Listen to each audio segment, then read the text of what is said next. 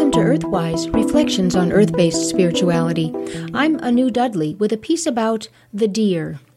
In honor of deer hunting season, I want to explore the esoteric meaning of this elegant woodland creature. In modern bestiaries, the deer represents the quality of gentleness.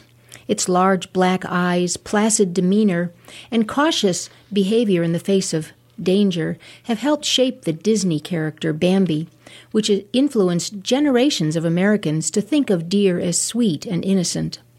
But, my friends, in the mythology of old Europe and in many Native American cultures, the deer was a powerful and magical beast that one pursued at one's peril. For deer were fairy cattle, denizens of the other world, who carried away the souls of the dead to their place of rest and renewal. Deer were also shapeshifters who enticed men with mysterious and sacred sexuality.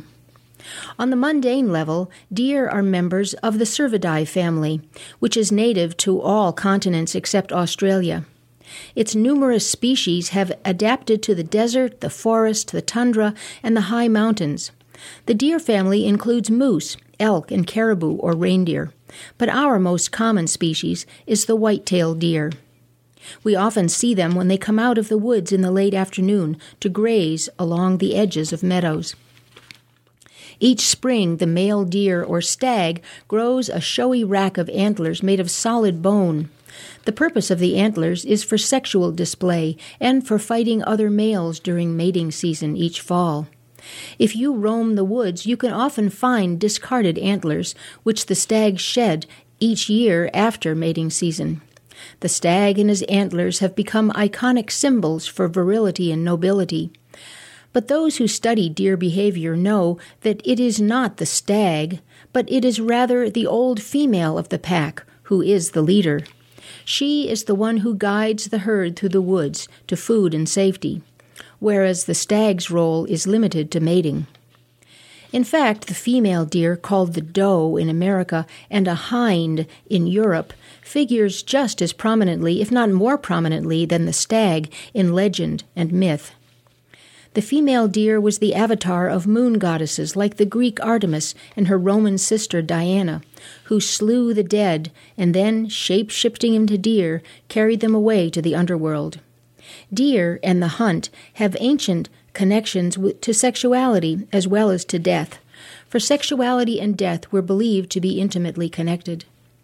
We in modern society have lost touch with the ancient concept of the sexual act as a metaphor of the life cycle. Here, sexual excitement represented a full engagement with life energy. Orgasm symbolized union with the divine. And finally, detumescence signified disengagement with life, in other words, with death. This is why ejaculation is sometimes referred to as the little death. How did sexuality come to be associated with deer? The word venison comes from the Latin word venari, meaning the hunt. But its earlier meaning was linked to the goddess Venus, the moon goddess, and the goddess of venery, which means the gratification of sexual desire. Hence, life was a hunt for union with the divine, manifested by the relationship between the doe and her stag. The connection between deer, sexuality, and death was the subject of many myths and legends. The Celtic woodland goddess Flidice, called the White Hind, often took the shape of a doe, and she had a chariot drawn by deer. Flidice was known as the mistress of the stags, and she gave the friendship of her thighs to those who could discover her in her secret forest dwelling place. Afterwards, however, these stags invariably met their deaths. In the myth of Actaeon, Artemis, the Greek mistress of the stags, permitted Actaeon to see her without her veils, in other words, to engage in sexual intimacy with her.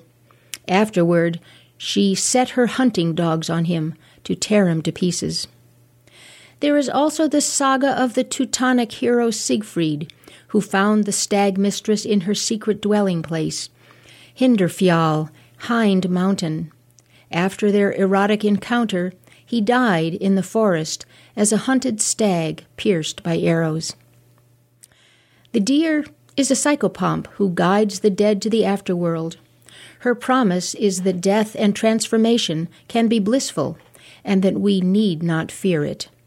So, my friends, happy hunting. Blessed be.